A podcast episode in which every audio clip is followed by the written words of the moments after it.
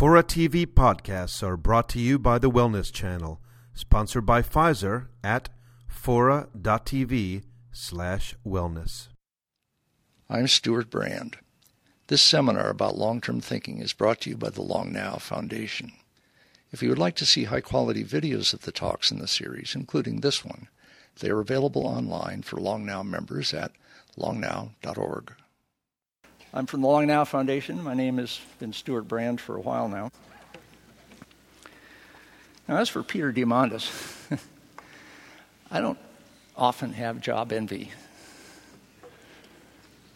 But a guy who gets to go flying in zero G all the time uh, with famous physicians and other interesting people, physicians, he's a physician, physicist, and uh, gets people with big money to put up big money to make big things happen, then be in the thick of that whole process. And then along the way, sort of occasionally uh, get people to go into serious space uh, out to the space station. That's a pretty good gig. And as a result, because he's been at it for a while, and the X Prize has had some spectacular successes already, and has some others in the pipeline, my question to Peter has been what I miss about the X Prizes so far is all they are is extremely difficult. So tonight he's going to go beyond that. Peter.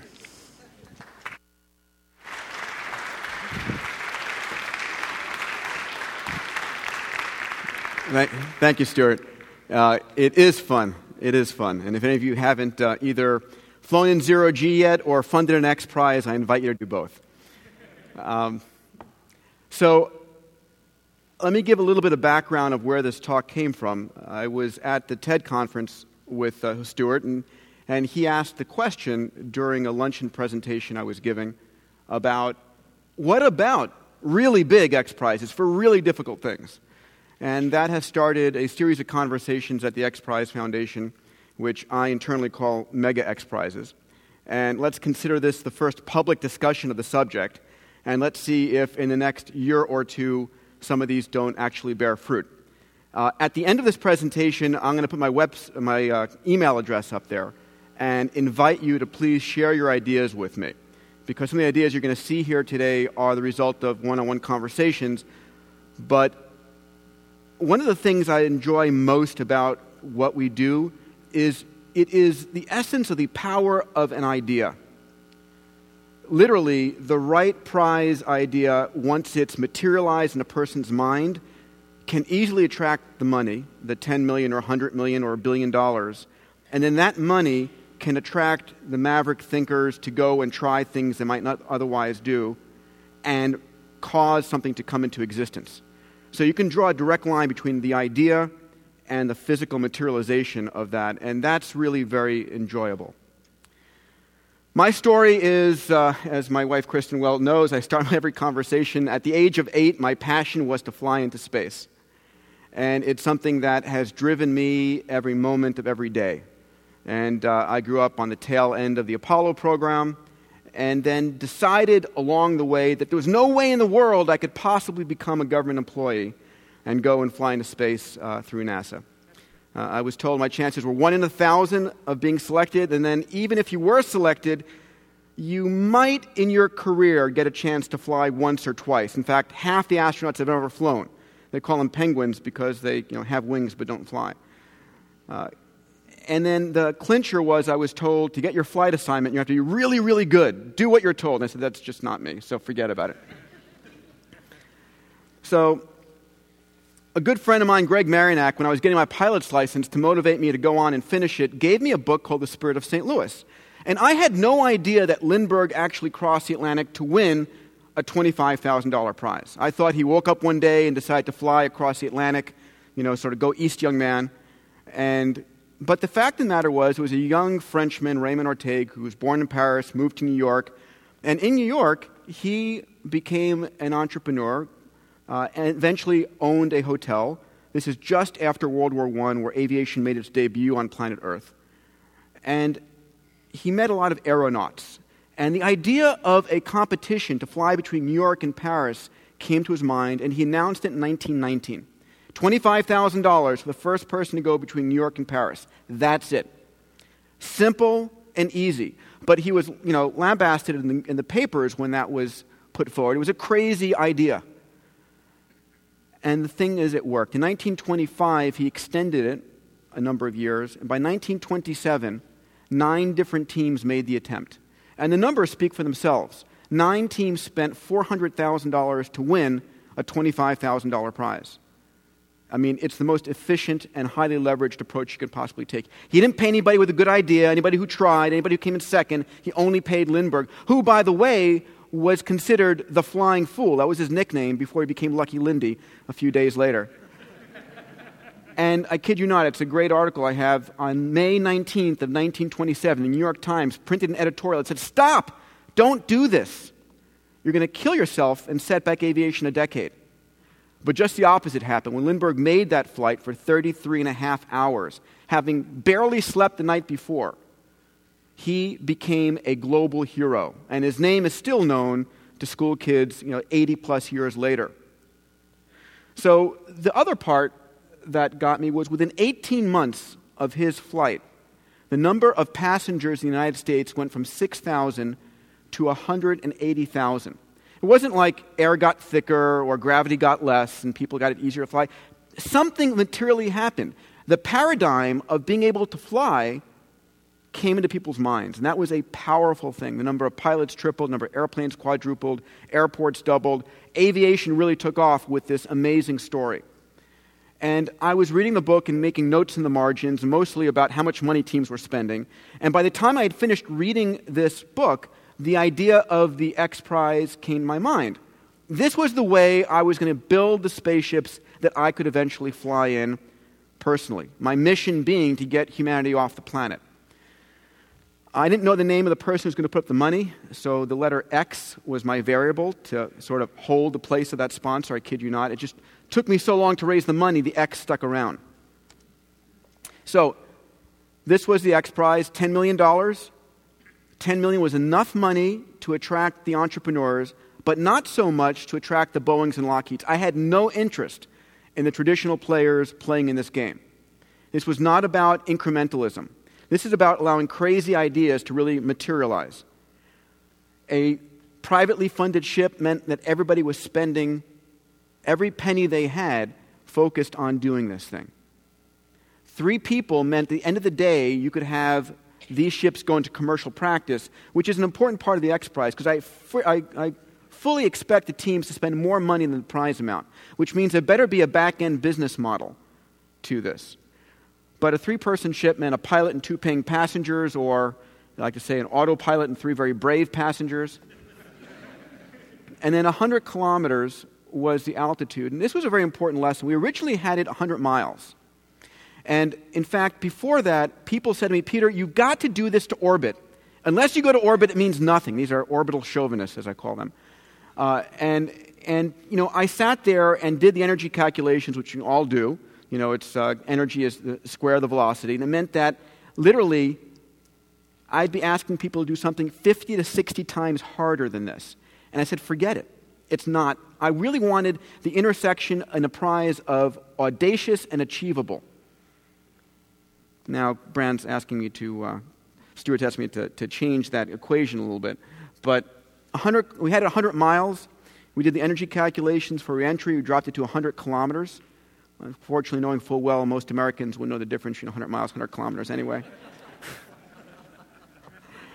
and then the most important rule here was they had to do two flights within two weeks. And it, it, maybe it's obvious to everybody here, but what that meant was the cost of the second flight was the fuel and the touch labor. So it was a way of putting an economic boundary on the prize without getting too many accountants stuck in the loop. So amazingly, it worked again. We had 26 teams from seven countries who spent $100 million to win the prize. And on October 4th, 2004, Spaceship One made its second flight within actually five days. This was built by Paul Allen and I built by Burt Rutan, backed by Paul Allen. And the I think the results that were the most satisfying for us was it really changed the paradigm that spaceflight was not just for governments anymore. Uh, we gave birth to a, a, new industry, created public awareness, and Richard Branson, we expected to launch an industry after the competition, but not in the midst of it. You know, literally, Richard Branson came in and negotiated the rights to build Spaceship Two, and has committed over a quarter million. And in fact, there's been uh, over a billion dollars committed to this personal spaceflight industry since the Ansari X Prize was won. Regulatory reform, an important attribute of X Prizes, are in their wake. If they're big enough and public enough, they can drive regulatory change. And it will look something like this about uh, six months before the X Prize, or about eight months before the X Prize was won. I'm sitting in Marion Blakey's office, the FAA administrator, an amazing woman, and it went Marion, the X Prize is going to have to be won outside the United States because the rules and regulations here don't allow it. And she said, Well, what do we have to do to change that? And they did. And the rules and regulations were changed. And we leveraged the, uh, our sponsor dollars about 50 fold. And for me, this was a crowning moment when Spaceship One was hoisted in the middle of the Air and Space Museum, right next to the Spirit of St. Louis that inspired it, and right above the Apollo 11 capsule. And so that was a really a magical moment. Five and a half billion media impressions. So, on the day that the X Prize was won, um, and we named it the Ansari X Prize for the Ansari family. And during Q&A, if you're interested, we can talk about how this was funded, which was the most difficult thing I've ever done in my life. Uh, on the day it was won, we ran out of money, but luckily that Google Doodle appeared with Spaceship One flying over the top of, uh, of Google uh, the Google logo. And I had a chance to go up to Googleplex and present to the, uh, to the folks there. Uh, Larry Page introduced himself, ended up joining our board, and saying, let's turn the X Prize into a world class prize organization. And we have done that. We uh, grew our board, adding folks that you know Elon Musk and Craig Venter and Dean Kamen, Ray Kurzweil, Arianna Huffington, uh, uh, Ratan Tata from Tata Motors just joined our board, and really taking the organization forward into a range of different uh, new areas. So, the fundamentals of prizes are the following they have extraordinarily high leverage. You put up a $10 million prize and can expect 10 to 50 times the amount spent to win it if you do it properly. It's efficient. You only pay the winner. And unlike venture capital, where you fund one team, by putting up a prize, you literally put a call out to the world and attract every single player to you. And you have complete industry knowledge, which is really a very powerful thing to do. Um, this is the story of leverage. $2.5 million the St. Louis community gave us when we moved the foundation there in 1996. Got us to $10 million purse from the Ansari family. That's Anousheh Ansari, who we flew as our fourth private passenger to, on the Soyuz back a few years ago. Uh, she's just back, and her husband, uh, Hamid, is holding her in her spacesuit after she's landed. Uh, that $10 million got leveraged to $100 million, and there's been over a billion dollars in the, uh, built into that industry so far. So after the X Prize was won, we decided to go into five different market sectors. Uh, we have five we call verticals. Energy and the environment is probably our next most critical area we're focused on, and would love that dialogue with you tonight. Uh, global development. How do you use prizes to drive wealth creation as an answer to poverty? Exploration, which for us means space and underwater. We've just received uh, funding to begin looking at underwater X prizes. Um, education, and life sciences. So, when do incentive prizes work best? When there's a market failure, things are stuck. People don't believe something is possible, when there are entrenched bureaucracies, and when there's a stigma attached to a notion. People say, you know, cold fusion, that's terrible, will never work, or whatever it might be. Important attributes. So, these are the attributes of an X Prize uh, large cash purses. For us, the $10 million is not the reason teams do it. The $10 million credentials this in the minds of the public as something that is significant. I had teams that would literally go out before the Ansari X Prize looking for money for their spaceship. People would say, you know, those who had never done a space deal would look at it and then run. Those who had actually invested in a space deal would run before they even heard the. Uh... Uh, X Prizes have clear, objective, and simple rules. They target an area that's stuck. They define a problem and not the solution. So with the Ansari X Prize, it was get three people to 100 kilometers. We didn't talk about kind of propulsion, whether it's you know what type of launch system to use. It was get it there. our goal is to attract maverick thinkers wherever possible. You know, one of the notions that I really has hit home for me is that the day before something is truly a breakthrough, it's a crazy idea. If you stop and you think about that fact, the problem is that governments are, you know, are resistant to funding things that can have a, a very public failure. But unless you're funding things that have a high probability of failure, your chances of actually funding things that are true breakthroughs are really small. Large corporations are worried about their stock price plummeting, and you end up really with entrepreneurs and mavericks which might go after these prizes and are the last people who might ever write an NSF grant. So we say to people, I don't care where you're from, where you've gone to school, what you've ever done before, you do this and you win the money. And the goal for us is changing the, the, uh, the paradigm. Um, in addition to that, one of our goals is making heroes out of the team. So we are, for example, on the X Prizes we're up right now, we're in negotiations with the television networks to focus the spotlights on the teams as they're competing, which allows them to go out and raise more money and spend more money, which provides more leverage for the prize. We build what we hope are ideally uh, telegenic prizes that drive PR, educate the public. Other thing that we have done traditionally, and this is what, what Stewart reacted to, was we dial the difficulty of the prizes to be winnable in a three to eight year time frame. The goal being if it's, if it's won in less than three years, it was too easy. And if it, if it takes longer than eight years, you know, people in this generation don't really care anymore. It's outside their time horizon. And for me, it's the issue of encouraging people to take risk. I had a situation occur when I was giving testimony just before the X Prize was won in Congress uh, where I had a congresswoman stand up and say, Dr. Diamandis, isn't it true you're causing people to risk their lives and someone may kill themselves doing, going after this prize? And I said, Yes, that is true. Um, and I said, And thank God that it is true because 500 years ago, thousands lost their lives crossing the Atlantic. And 200 years ago, thousands of Americans lost their lives crossing, crossing the Great Plains and it would be un American to stop them from risking their lives for the greatest exploration humanity has ever undertaken. And she withdrew her question. but we are killing ourselves in this nation by how risk adverse we have gotten. And so for me, being allowed to take intelligent risk is a very important thing. So, since the Ansari X Prize, we have launched uh, three prizes so far, and I'll speak to these uh, in a moment the Archon X Prize for Genomics, the Google Lunar X Prize, and the Progressive Automotive X Prize. But first, a short video. Three, two, one.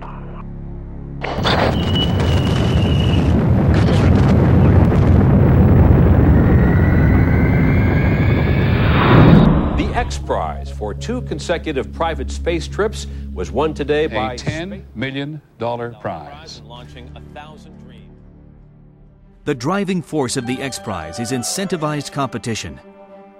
In 1927, the $25,000 Orteig Prize for the first nonstop flight between New York and Paris was won by Charles Lindbergh. It stimulated passenger travel and the birth of today's $300 billion aviation industry. Directly inspired by the Orteig Prize, the Ansari X Prize was announced in 1996, designed to transform how people think about space and space travel. 26 teams from seven nations spent $100 million to pursue the prize, an astonishing 10 to 1 leverage of the prize purse. By creating the first private race to space, the foundation gave birth to a new industry, drove regulatory reform, and changed the paradigm that space is only for governments. It ignited the personal spaceflight revolution. Four years after the Ansari X Prize was won, over a billion dollars has been invested in this personal spaceflight industry. That's the power of an X Prize. In 2006, we launched the $10 million Archon X Prize for genomics. In 2007, the $30 million Google Lunar X Prize. And in 2008, we announced the $10 million Progressive Automotive X Prize, receiving over 100 million print and broadcast impressions in the first five days after the launch. The X Prize Foundation has dedicated itself to becoming a world class prize institute to revolutionize philanthropy providing benefactors with new, highly leveraged platforms with tangible results. The X Prize Foundation is tackling the grand challenges of our time. So after the Ansari X Prize uh, was won, the next prize was from the, you know, the cosmic to the, uh, to the microscopic. Uh, the Human Genome Project, as you might have heard from Craig Venter, cost about $3 billion in 12 years. Craig spent about 100 million and a year to sequence his own genome. And the uh, Archon X Prize is a $10 million purse for the first team to sequence 100 human genomes in 10 days. Uh, fundamentally, a single genome is a great scientific piece of discovery and information, but it's not till you get to thousands or millions of genomes sequenced that medicine can become preventative and predictive in nature. So that's the goal. Dr. Stuart Brand, who uh, is an amazing, wonderful uh, uh, man, he was a geologist who theorized where the largest diamond mine in North America should be. And he went out and found it. And uh, it's the third largest producer in the world, and he's become a philanthropist now, and he funded our, our second X Prize. Um, we have uh, six teams registered, about four to six. We expect by about a dozen teams, and this to be claimed in the next two to three years. Uh, to make it sexier, what we've done is we've created something called the Genome 100, which are going to be 100 individuals whose genomes we're sequencing as a result, some of which are up here. Uh, Stephen Hawking was the first to step up to this, which is how I met him and then later flew him on our zero G airplane, uh, which is another great story. Um, but the goal is that these are genomic pioneers who will allow us to sequence their genome and then post it either publicly or anonymously to get the database of genomes up there. The second prize we launched was the uh, Google Lunar X Prize. Now, the story here goes something like this uh, it's, uh, ni- it's 2006. We're looking for our next thing to do in space. I go and speak to NASA and say, we're gonna, we want to do this, uh, this trip to the, this, this Lunar X Prize. They said, great. And we explained to them how it could literally save them hundreds of millions or billions of dollars by, by virtue of being able to go and test hardware in a low cost way. And they said, great idea. And we did a study. They said we could afford $20 million to do this, but it would have to be U.S. teams only. And I said, I don't like that U.S. team only part. We're, we're do global prizes. Uh, so I went and spoke to the heads of uh, the European and the Japanese and Russian space program about potentially matching it. And then NASA said at the end of their budget process, we can't find $20 million. So two days later, I was at our board meeting and spoke to Larry and Sergey, and they said, sure. and it became a $30 million prize that was global in reach. Wasn't, it was almost that simple, it really was. But it's a $30 million purse, uh, 20 million for the first place prize, 5 million for second place, 5 million performance bonuses. And this is something we're doing that's new. We learned something from the first X Prize, which is to have a second place prize because a lot of the teams are really pushing hard, and if there's a front runner like there was with Rutan, you want them to have a second place prize to go after. Other part that we learned was using bonuses, which is you don't really want to make it so hard that no one can win, but if you can extend the goals they can go after by adding these bonuses, it adds a nice dimension. Now, if you look at the bonuses, which are roving further, so to, all you have to do to win this X Prize is build a private robot, land on the surface of the moon, send back photos and, and video, rove half a kilometer, and send back another mooncast, we call it. That's it. You get $20 million. Anybody here wants to register, see me afterwards. And um, but one of the things that we learned in prizes are in order to cause the paradigm change we talked about before, it's important that this not be a flash in the pan. This has to have a time duration to prizes. So remember the two flights within two weeks? When Lindbergh flew, he was in the news for about a week straight. And people who missed the newspaper one day caught it on the second day. And so the time dimension of the prize is very important as we design the rules so that people see it and see it again and see it again and see it again and they get that it's now possible to do that.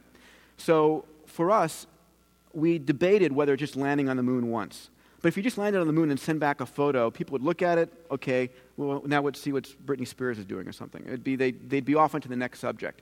But by literally having to land, then rove, and send back photos again, and then see whether they rove 10 times further to get the roving prize, or whether they can survive a lunar night to get the, the overnight prize, or whether they can image uh, a Lunokhod or a Apollo. So it adds dimensions on which keeps it in the front page of the newspapers. And that element helps change human paradigm of what is possible. So we announced this. Oh, one of the things, by the way, that was interesting was uh, when we first started this, our friends at the uh, uh National Aeronautics and Space Administration said, well, maybe there might be five players who might register for this. And um, within 12 months, we've had over 1,200 registration requests from around the planet uh, for this. Now, we've fully registered about 15 teams, and I expect there will be probably two or three times that amount when it's said and done. But a short, uh, a short, quick video.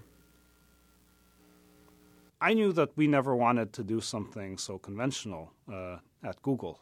Uh, I thought if we were ever to sponsor something, it should be uh, something ambitious you know, having seen the success of the Ansari X Prize, that in fact having many different entrepreneurs all competing to accomplish this goal is actually first more exciting, uh, second more likely to actually achieve the goal, and, and third probably less expensive overall. So that was our second prize we launched in 2007. And uh, just this year in 2008, at the New York Auto Show with Mayor Bloomberg, uh, we launched the Progressive Automotive X Prize. And we knew, in fact, that after the Ansari X Prize, we wanted very much to do something in the energy and environment space. And the idea of an automotive prize was the first thing we thought about. It took us a long time to find the sponsor. And Progressive Insurance stepped up, and we're very, very pleased about that. So, the, uh, the Progressive Automotive X Prize is the following it is a race. It's a staged race, like the Tour de France. We're going to be doing it in 10 cities in the United States. I think New York and San Francisco have already stepped up to be two of those 10 cities. We're doing a competitive bid for that. In 2009 is the preliminary race, and in 2010 are the finals. There are two categories you can compete in a city car, which is a two seat, three wheel minimum, and a highway car, which is a four seat, four wheel. It is a timed race where it's the fastest time while still maintaining over 100 miles per gallon or its energy equivalent. You have to build and provide a car that is beautiful by virtue of the public interest, affordable, manufacturable, and gets over 100 miles per gallon while still meeting all the EPA uh, uh, emission standards. So we've had over 120 teams sign a letter of intent to compete. And the first stage of this will be happening, uh, I think, out of New York in the fourth quarter of 2009. Um, and one more fun video. Today, the power of the X Prize comes to automotive. The X Prize Foundation is a philanthropic organization created to address today's grand challenges, to bring about revolutionary breakthroughs that will benefit all of humanity. The Automotive X Prize is a $10 million prize to teams that can produce production capable, safe, clean, and super efficient vehicles. Vehicles that can exceed 100 miles per gallon or its energy equivalent. We're not talking about concept cars. We're talking about real cars that can be brought to market in the near term, that consumers will want to buy. I'm thrilled to be here today. This is an opportunity for Progressive, a 70 year old company with a rich history of making things better in car insurance to get together with another organization that shares our passion for innovation. The Progressive Automotive X Prize is the competition that will bring more choices of safe, environmentally friendly cars to drivers everywhere. The Department of Energy is particularly excited to work with the Automotive X Prize to engage kindergarten through 12th graders and the general public in learning about the benefits of advanced vehicle technologies, energy efficiency, climate change, alternative fuel use, and the very science behind efficient, clean, and green vehicle development. I'm proud to announce a funding grant from the U.S. Department of Energy uh, in the amount of up to $3.5 million over the next three years to the X Prize Foundation. We really do need some new thinking. We need some innovation. I don't think there's any bigger threat to our world and to our country uh, than global warming and our dependency on oil. We've got to get people to participate and to change their lives and to understand that we have to use less energy and that we have to find alternative energy sources that aren't destroying our planet. And Peter, I just wanted to thank you and the X Prize Foundation for developing this inspiring competition to innovation and change. And uh, uh, Peter, Progressive, um, hearing the call and putting up 10 million bucks is exactly the right thing to do. I think it says an awful lot about your company and the people that work there. Today, we've done more than just announce a competition. We've issued a challenge to the teams design and enter a vehicle. To the automotive industry and corporations, find new technology for a new century and follow Progressive's lead. To prospective donors and sponsors, help us increase the purse size and support the teams. To decision makers at all levels, join this cause and protect our planet. It's a challenge to every one of us. We face these issues together. We must solve them together. We welcome you along on what's going to be an incredible ride. Thank you so much.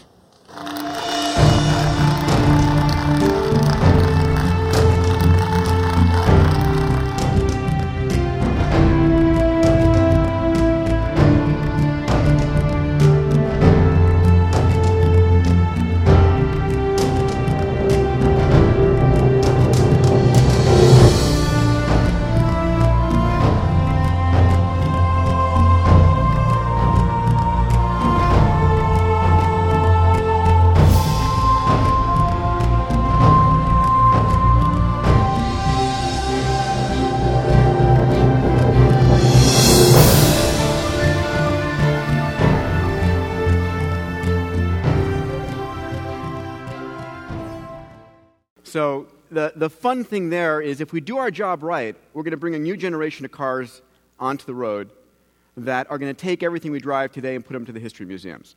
And the fact of the matter is, we believe that you can have it all. You can have a car that goes over 100 miles per gallon, that is sexy, that is affordable, and that is good for our environment. And the fact of the matter is, once we change that paradigm, then there's no going back. Um, our goal going forward is we're launching about 10 X prizes over the next four to five years.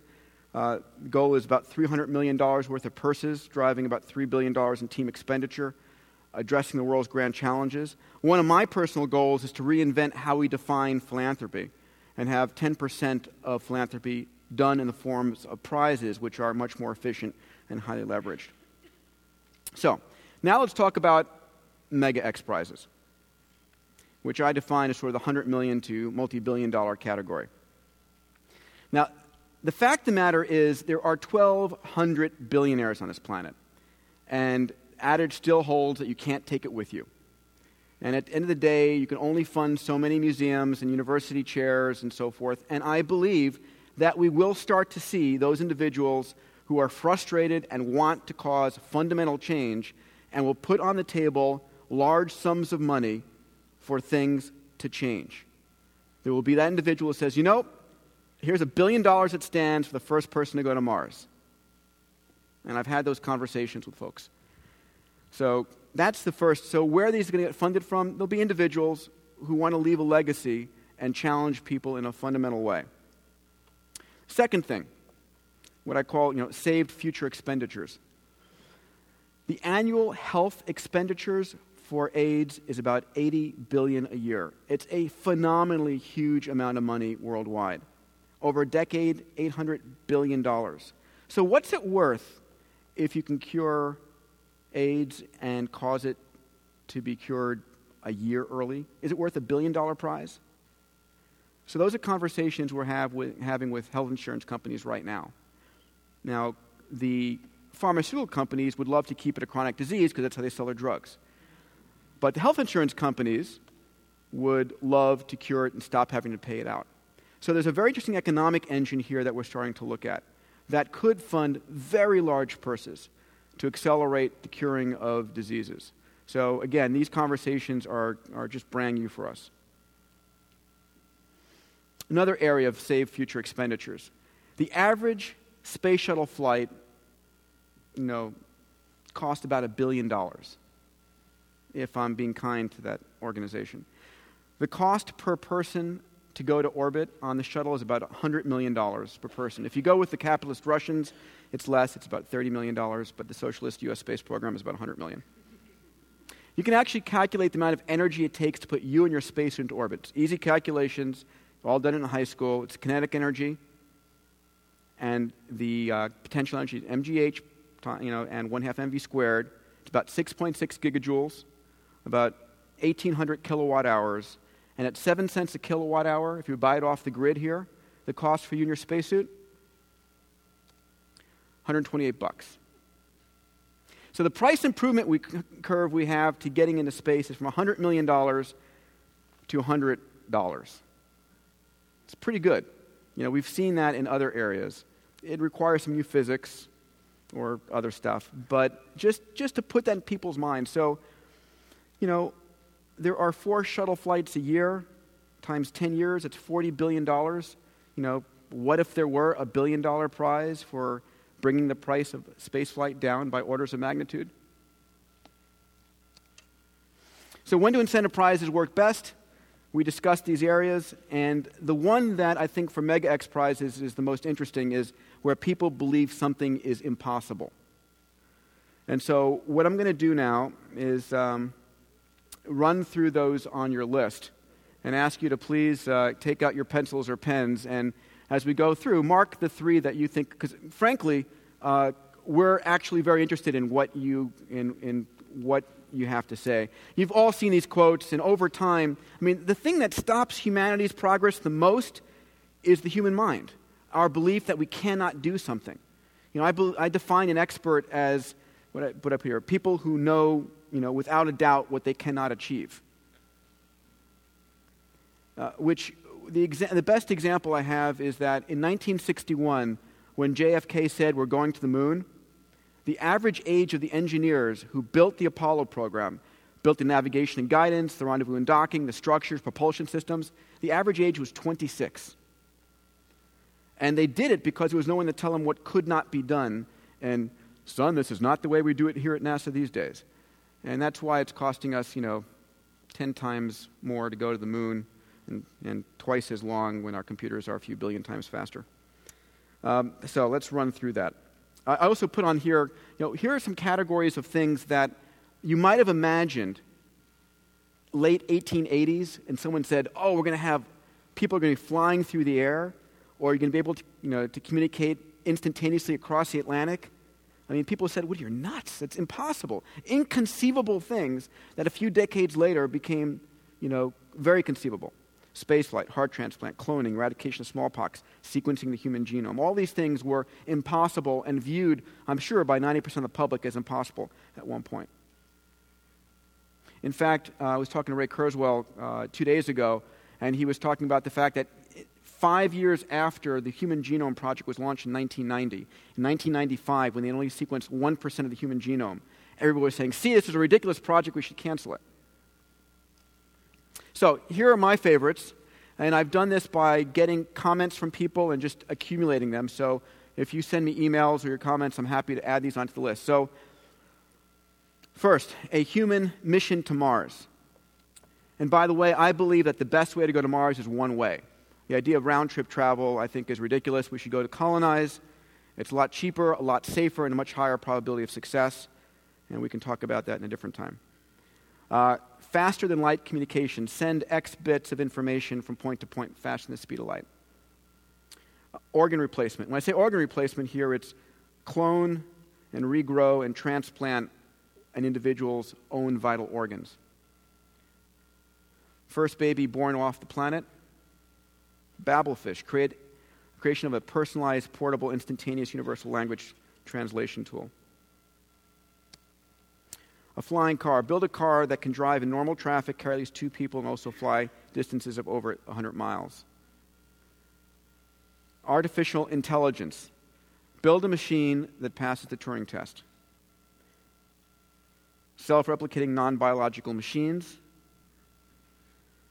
Longevity, and this is a low level, you know, only double the length of the healthy human lifespan. Cancer, now, cancer is thousands of different diseases. So rather than curing cancer, what about being able to detect it when it's at the 100 cell stage and zap it any place in the body? Predict an earthquake it should be in less than. uh, okay, well, or, or predict an earthquake with an hour's notice or a day's notice. A cure to AIDS. Identify extrasolar life-bearing planets of any type, of any, of any single organism. Proof of extraterrestrial intelligence. New York to Paris in less than 30 minutes. A private, fully reusable orbital spaceship. Orbit the Earth for less than 100,000. An Apollo 8 mission, privately fly one person around the moon and safely back to Earth. Here's some fun ones robotic sports. The first robot to beat Tiger Woods in uh, 18 holes of golf or the first robotic soccer team to beat a championship soccer team, or the first robotically driven car to beat a Formula One champion. Humans in deep ocean, three people to the ocean bottom twice in three days is sort of the Ansari equivalent. Image 100% of the ocean floor. We've only imaged 3% so far. And some of the world's greatest waterfalls, underwater lakes, and mineral deposits are there back up the biosphere, create a database, a data backup uh, of the internet and the top 10,000 species on Earth. How you judge that would be interesting. And uh, place it off the planet. Replicator, device that can create out of energy and raw material anything for which a detailed should be detailed uh, plan is provided. detailed desire. I really want that one. energy extraction. What I mean by that is something along the lines of zero point or cold fusion, sort of energy out of the ether, sustainable net energy positive fusion, vision restoration, wire up an eye for, for better or 2020 or better. The first brain transplant, but the person has to actually have full functioning of memory and motor function and live for at least a day. The second person will do much better than that, I hope. Download a brain to a computer with all memory intact. Um, one that I, am thoroughly amazed by brain to brain communications at more than tenfold our current interface. Develop a real time collective consciousness for a group of over 100 people. Eradication of hunger for more than 90% of the human population. Eradication of poverty for more than 90% of the human population. There will be all, there'll always be those who want to be hungry and always want to, want to be poor, but I think at least 90% don't. Carbon sequestration, create an economic device to, uh, quest, uh, to extract and sequester carbon from the atmosphere. That one needs better definition, so um, create an AI that can engage and educate children to their highest possible potential. Uh, develop a learning technique or system that allows uh, uh, increased rate of learning by an order of magnitude. And of course, elect a president who believes that Darwin and global warming are both real. So, um, before I go to questions, I'll, add, I'll, I'll end with this thought, which is the most critical tool for solving any challenge is the committed and passionate human mind. And that's what we try and do with X is, is drive people to take risk, do crazy things that the next day become ph- phenomenal breakthroughs. So thank you for that, and let's, I guess, uh, collect these and go to uh, Q&A.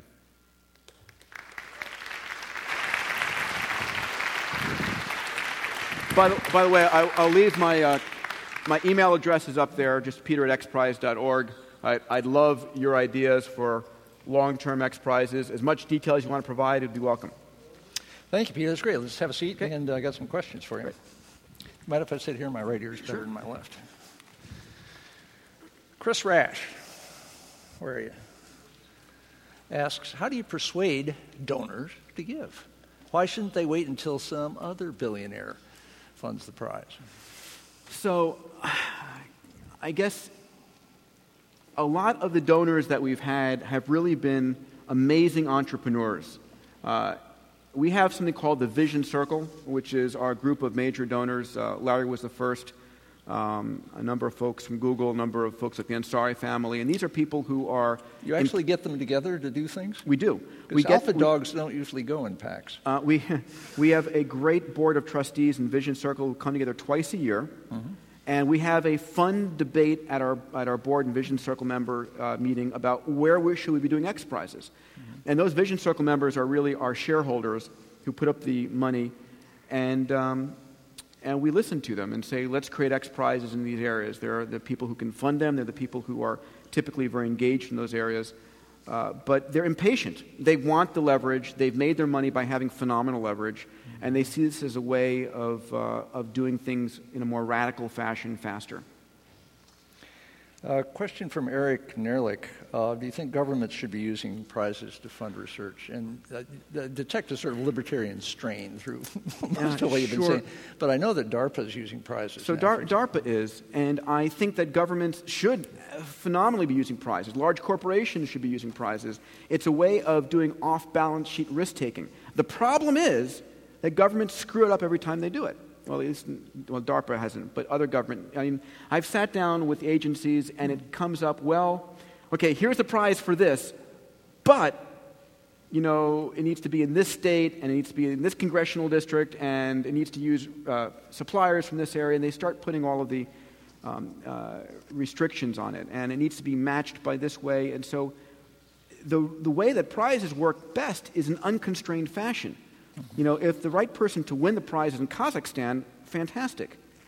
And the money should go there. But when you start putting constraints on it, then you start limiting where the real breakthroughs can come. Uh, you just saw uh, McCain talk about a $300 million uh, battery prize. NASA, we helped NASA in 2003. It was a great moment in time. A friend of mine, uh, Matthew Isakowitz, who's a controller of NASA, he went to MIT with me, uh, calls me up one day uh, when he's a controller of NASA. He says, Peter, my son Matthew, he's 15 years old, just came to my office with your, with your X Prize website printed out. And he said, Dad, how come NASA's not doing cool stuff like this? I kid you not. So what can I, he asked what we could do to help him, uh, and uh, we created something called the Centennial Challenges Program, which NASA funded to 10 million, and they've been unable to get the prize program funded after the first year. And out of a $17 billion budget, it's, un, you know, I don't understand it. One immediately imagines going meta. so, are there prize prizes? Are, are there, there, prize prizes? Yeah. Are, are, there competitions to come up with great prize ideas? So we just launched one uh, two days ago uh, at MIT. We have uh, jointly with YouTube. It's a small one. It's twenty-five thousand dollars. It's a YouTube competition. You can all have fun with it. Uh, produce a two-minute YouTube video pitching an energy X Prize, and um, I'll give you a, a fun example. We, have a, we also have a, a, course at MIT called X Prize Lab at MIT, where grad students come together and they design X Prizes. Mm-hmm. And every year has a different theme. Last semester was on global health. And uh, they came up with really four great ideas. One of them was for rapid TB detection. So 1.6 million people a year die in uh, developing world from tuberculosis, not because we don't have a cure, we do, but because the diagnosis of it takes three weeks. And a person comes into the clinic, they provide a sputum sample, and they go away, and you know, the vast majority never come back. So what we've done is instead of three weeks, the idea is a device that can detect TB in three hours, so that they can be diagnosed on the spot and given the uh, the cure. So we are doing prizes for prizes. Peter, looks like Audi Pass. Can that be true? Um, what is the longest term X Prize you envision? 20 years, 100 years? What's the cutoff? Well, I think for a, I, I would envision and hope that we will eventually see some of these very large prizes that, from an ego standpoint, I, I have one gentleman on the Fortune 100 list who's given us a seed grant to do an X Prize. And if we come up with a good one, he wants it to be the biggest ever that we've done. Mm-hmm. So there's going to be that branding that makes the biggest hotels or the biggest buildings and so forth. So, uh, uh, you know, if it's a really crazy, audacious concept and someone puts up a billion dollars, I think that could stand for decades. But, you know, we're going to have the singularity in about 25, 30 years, so all that's not going to matter anyway. Um, but I'm, I'm serious. Uh, uh, but that's a different story. Uh, a prize to hit off the singularity.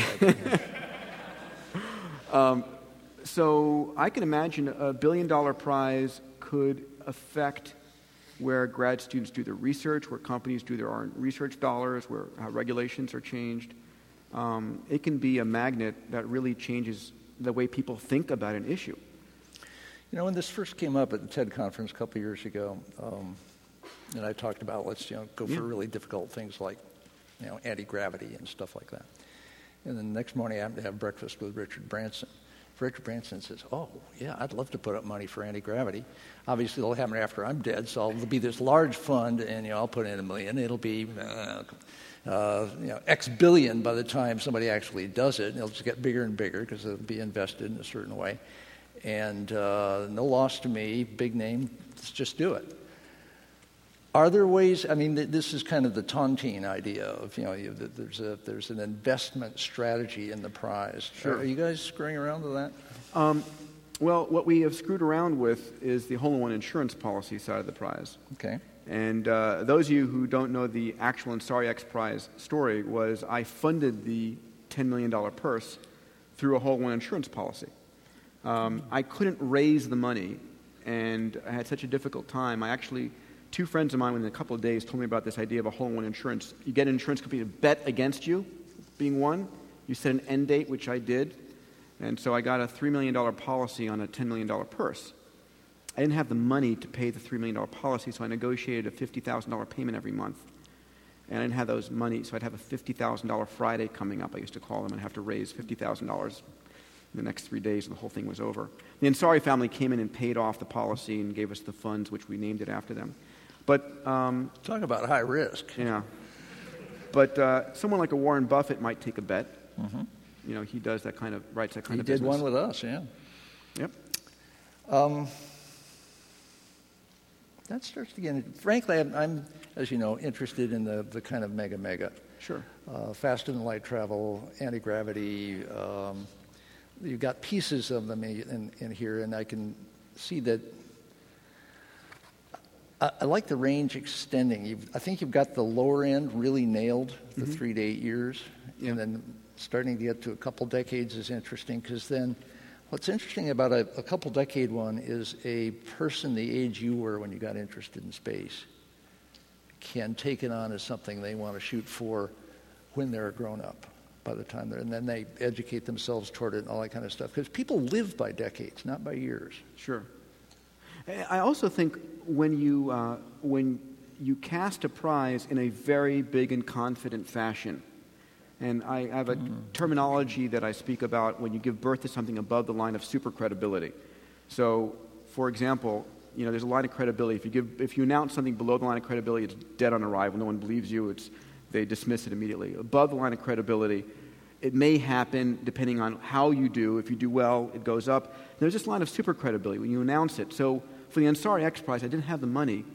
So under the arch in St. Louis, I did the next best thing. I had 20 astronauts on stage. I had the Lindbergh family, the head of NASA, the head of the FAA, and no one asked, "Do you have the money?" You know, there was.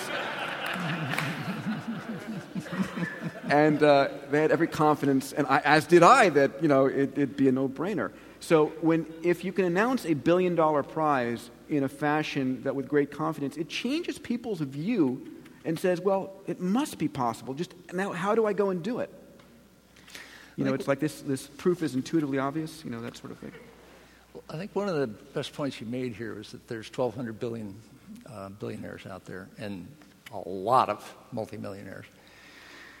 And we had a, one of these talks uh, a couple of years ago with Katherine Fulton that says most of the money that should be philanthropic is actually sitting on the sidelines. Like most of it is Yep. just sitting somewhere accruing and not doing a damn thing except whatever it happens to be invested in. And so there's a huge resource to get these multipliers and leverages and fun and all this stuff you're talking about out there. And so I would see that as itself a very, very large resource, much larger than it is. And you're doing great to, to mine that because it's kind of leveled off in normal philanthropy. Yeah, I mean, I, I asked myself one day, what would I do if I had a billion dollars? And the answer was I'd probably do, I'd make 10, 100 million dollar prizes for the things I'm most passionate about in life. I mean, why wouldn't you? It's a way of, I mean, you literally, for those things, if you cared about them, you would attract all of the best thinkers to you to solve that issue. And you only pay when it's won. How beautiful is that? I like this. Tell me a little more about why you thought that it's important to do the, the second place winner as well? Because um, you want to give birth to not just a point solution, but an industry. Hmm. And because then you get the secondary effects, which is all the teams competing against each other to improve the price performance of their products, and you create a marketplace. And it's important to me that the people who are, run, are runners up, if there's another prize to win, sometimes, you know, the money, like I said before, is the credentialing element. Getting on the front page of the newspapers and the heroic challenge and doing it, and teams that would continue and continue to get money saying, we're going to go and win it now and be, you know, not necessarily second place, but we're going to go win these bonuses. We're going to do something different. Have a motivation now to continue the work. Now, hopefully, the, the back end business model is still uh, valuable. But. Um, well, it occurs to me you get 16 teams or 22 teams or whatever it is going after these specific things, and two of them win. Um, you've now got a whole body of people who have focused a large part of their careers on solving a particular kind of problem. Right. And they've got a whole body of skills to do that with. Does that then become sort of the, the first generation of that industry? That that Absol- whole set of people all hires each other and then they, they do it together? Sure, absolutely. And what happens if we do our job right is the winning of the prize uh, gets such a level of excitement that capital starts to flow in. You've hopefully have rewritten the regulations to allow what you want to do more easily along the process. And the public now is fully educated about what's possible because the television, the public nature, so you can give birth to the industry in a, in a, in a better fashion. How are we doing on tallying the votes? Is that happening somewhere? Almost done. Almost done. Okay. Uh, bring them up when you got them. Hey, we had a specific question here while we're waiting up from Bill Hardy. Do you have any plans to involve Robert Bigelow's inflatable space station? Any opinion of his efforts? Uh, I think Bob is, is, is great. Uh, he is, uh, uh those of you who don't know, Bob Bigelow is a uh, billionaire in the Las Vegas extended stay America, and he has committed uh, about $500 million to building inflatable space orbiting structures. He's launched two, he's getting ready to launch his third. Um, and these are, you know, these are the makings of private space programs, and I, um, I think there's a lot of merit in his designs. Uh, he, after the Ansari X Prize, uh, I met Bob. I think I was, like, I was, one of the very first people I ever met him uh, when he got interested in space. And uh, I tried to convince him, as I met everybody, to fund my X Prize, Bigelow X Prize. And after the Ansari X, and I, he told me that he was interested in, st- in living facilities and not launches. That if he built the living facilities, someone else would build the launch vehicles. And I think he's found that that really hasn't materialized yet. So he, he did uh, he put together a $50 million challenge for the first person to build a six person uh, reusable machine that could go to a space station. It, had a, a, it was over an over-constrained problem, and no one ended up competing for it. Interesting. And that's probably part of the, the parts of an X Prize that's really, when we look at it, we go out and we survey the field and find out, again, that intersection of audacity and achievability. To launch a prize that, that no one's, and put a time limit that no one's ever going to go after, it's, you know, it doesn't help anybody. In fact, it hurts. So you need to be just past that edge. So that raises the question, which, which Hardy also raised, which is do you see the possibility of too many prizes going on and just sort of the whole thing blurring out and a kind of a, uh, you know, the good ones drive out the, or the bad ones drive out the good ones right. or something, Gresham's law of prizes? So uh, we have a lot of that discussion at the board and Vision Circle mm-hmm. mem- uh, meetings of how, how many to launch, and we've uh, right now, our position is we're going to launch two to three per year and get to a steady state of 12. And as one is one, we'll then launch another. And we are instituting in the organization really a competitive process where hmm. we may not launch prizes um, that even have the capital there unless it really merits up.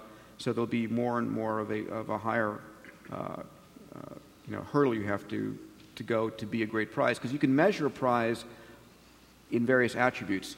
Um, how, how really dramatic is it? How, you know, how world changing or radical is that prize by virtue of people's opinion of how, um, you know, how many people might it impact on the planet?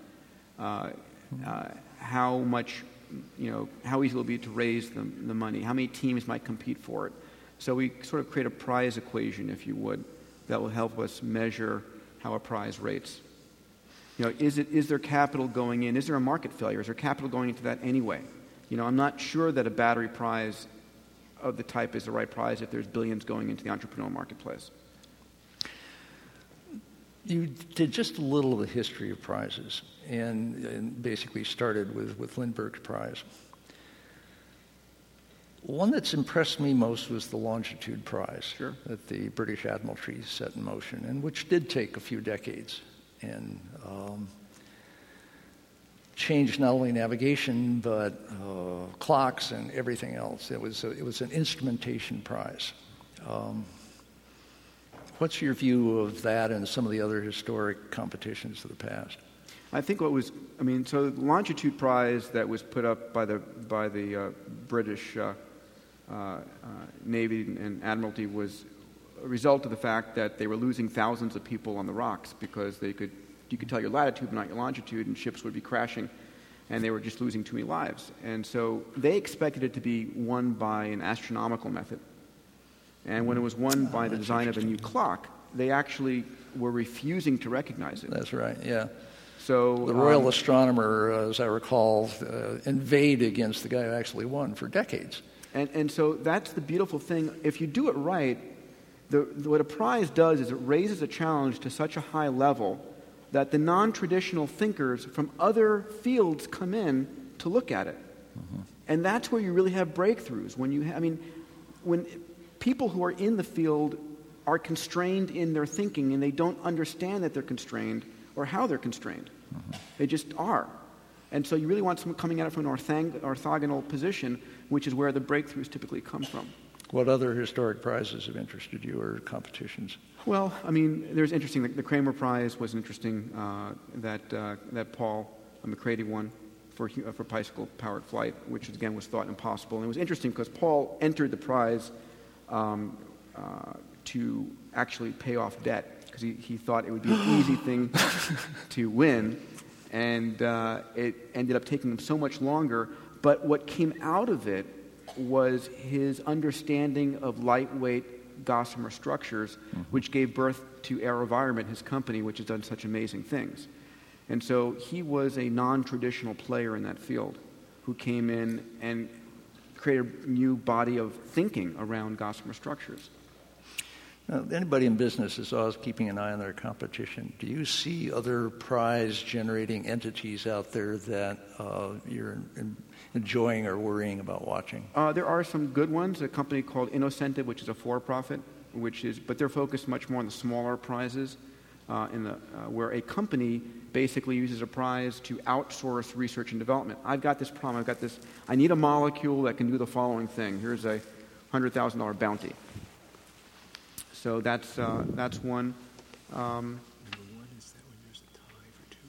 I, think what we're trying to do is establish a brand around X Prize that will allow people to uh, view it as something uh, valuable. So we have the answers. Uh, we have uh, indeed, we go in and reverse uh, let's go from ten uh, up to one. Why don't you go for Why don't you go for the first one? Okay, so number 10, uh, the 10th uh, of these is number 28. Download brain to a computer with all memory intact. Okay. Number nine is Number nine. cure to AIDS. You want to define that one a little bit?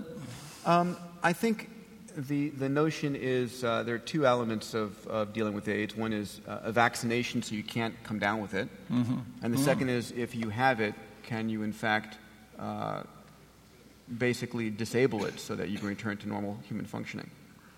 Great.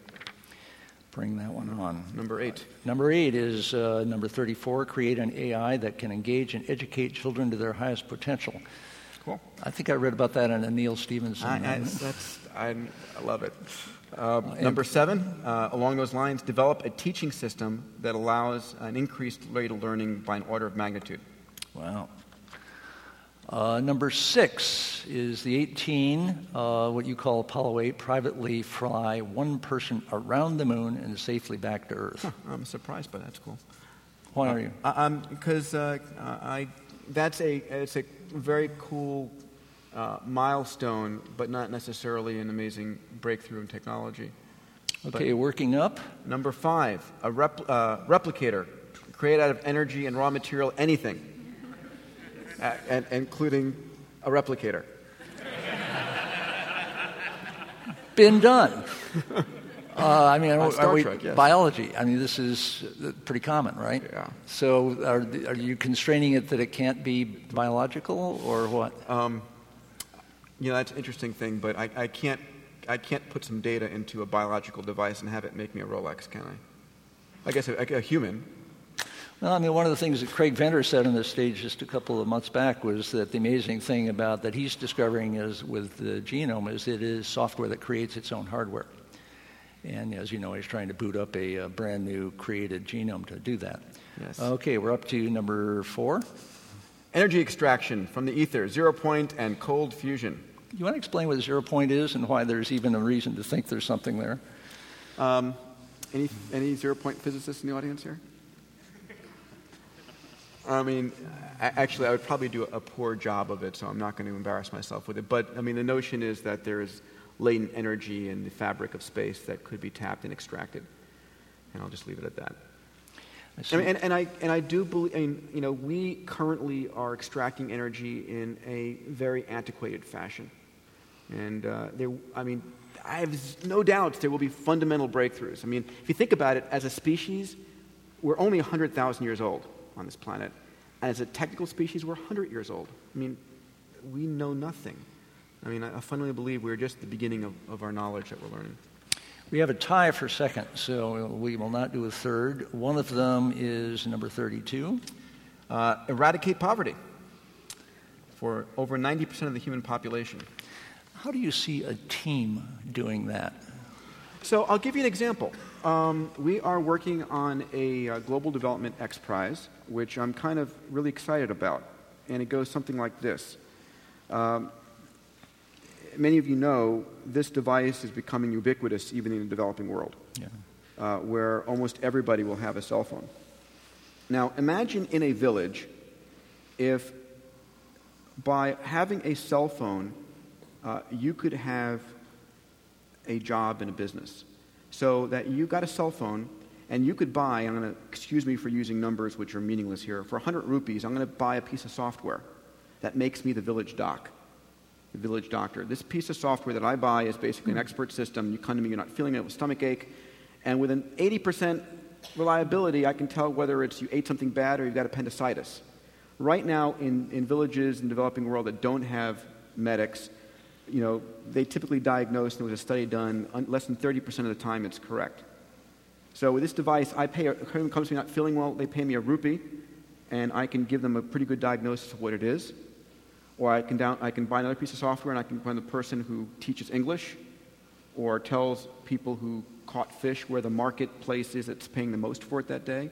And so everybody can get a job if they have a cell phone that is adding value to the community. So you're raising standards of living.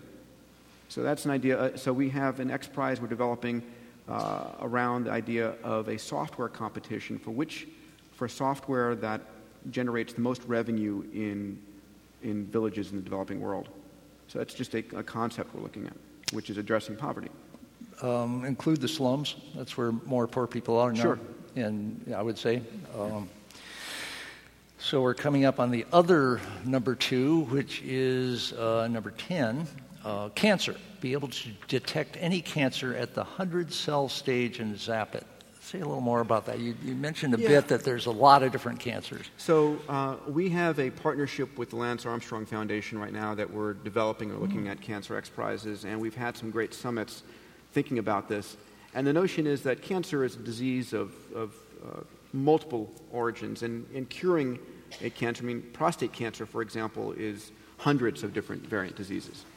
And the reason is that you know a lot of cancers come to you late in life, and Mhm. therefore it isn't genetically or isn't evolutionarily weeded against, and so you, it can it can evolve in many different directions. So the idea of curing cancer, I mean, eventually with nanobots probably, but it's the same sort of thing. The question is, can you image it when it gets when it's still small and hasn't spread, and be able to then in a in a some type of fashion, eradicated. So you ba- basically are able to defang cancer rather than cure it. Well, this will, I think, blend with your doubling the human lifespan because basically, as you're pointing out, cancer is the, an illness of aging. And to cure cancer, you sort of cure, you have to cure aging and to do that. And then, oh, by the way, you've cured aging. That was interesting. So those will blend. Okay, we're down to number one, which uh, surprises me. It is number 31 eradicate hunger for greater than 90% of the human Wow. population. It's got 33 votes out of, you know, that's a fair fraction of who's That's, here. uh, that, that's, uh, that surprises me well, but obviously well worth.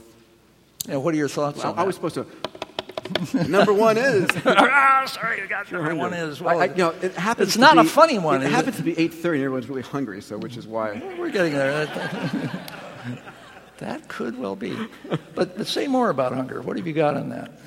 Oh, wow. So the question is I mean, what is food? Food is the assembly of uh, molecules in a certain way, Uh-huh.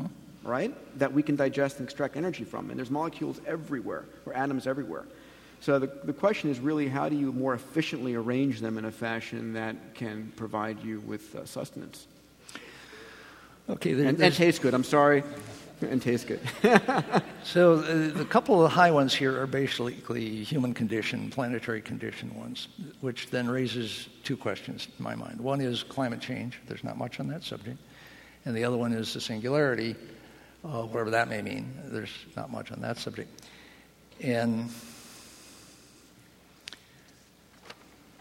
those are both in, in sort of this multi-decade time frame that we're talking about, and they're the you know what they used to call the world problematique uh, situation civilization aggregate is facing. Climate is clearly a big one. The poverty and the hunger is there, but it's been there for a while, and we're sort of you know sifting our way in them. But these are, are basically new problems of a new scale. I wonder if they are outside the range that can actually be where prizes are going to help much. Yeah. Or so, what? I mean, I, I'm, I, when people come to me and say, I'd like to fund a prize to do the following, uh, you know, I'm first to say prizes are not a universal solver. I mean, they may be something when people are desperate and don't know how to deal with something. I think that's a category where prizes could actually uh, be valuable when I don't know how to handle this. And I'm just looking for the global brain trust to bring solutions forward. It's a way to focus people's attention, but it's only as valuable as your ability to define the problem precisely. Um, I think that's an important attribute of prizes. And for that reason, the one I like of the ones was in your list, and I would have put it high on mine, is the carbon sequestration one. Presumably some kind of biotech, presumably in the oceans, and maybe that thing that'll go to the bottom of the ocean, which we need badly because Alvin is getting old and leaky. Uh, Can you believe that? That the, that the technology that's able to go down to the ocean Everest, near the bottom of the ocean, is 40 years old? And small? I mean, 40 years old. I mean, that's uh, it's some of the lowest hanging fruit potentially for future X Prizes. It's the equivalent of the Ansari. In fact, at the very beginning of the Ansari X Prize, uh, a good friend Sylvia Earle was uh, on, my, on my board, and we came very close to making the original X Prize $10 million to the first person, either to take three people up to 100 kilometers or take three people down to the Marianas Trench. And that's an interesting attribute of uh, variant of prizes we may do if you use the same money to drive two different directions, or potentially three. Sounds good? Thank you. This was fabulous. My pleasure. Thank you all.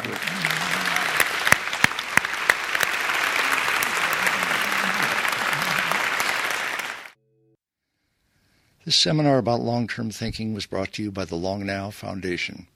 Thanks to Fora TV, you can see high quality videos of the talks online by joining Long Now as a member at longnow.org. Thank you for listening. I'm Stewart Brand.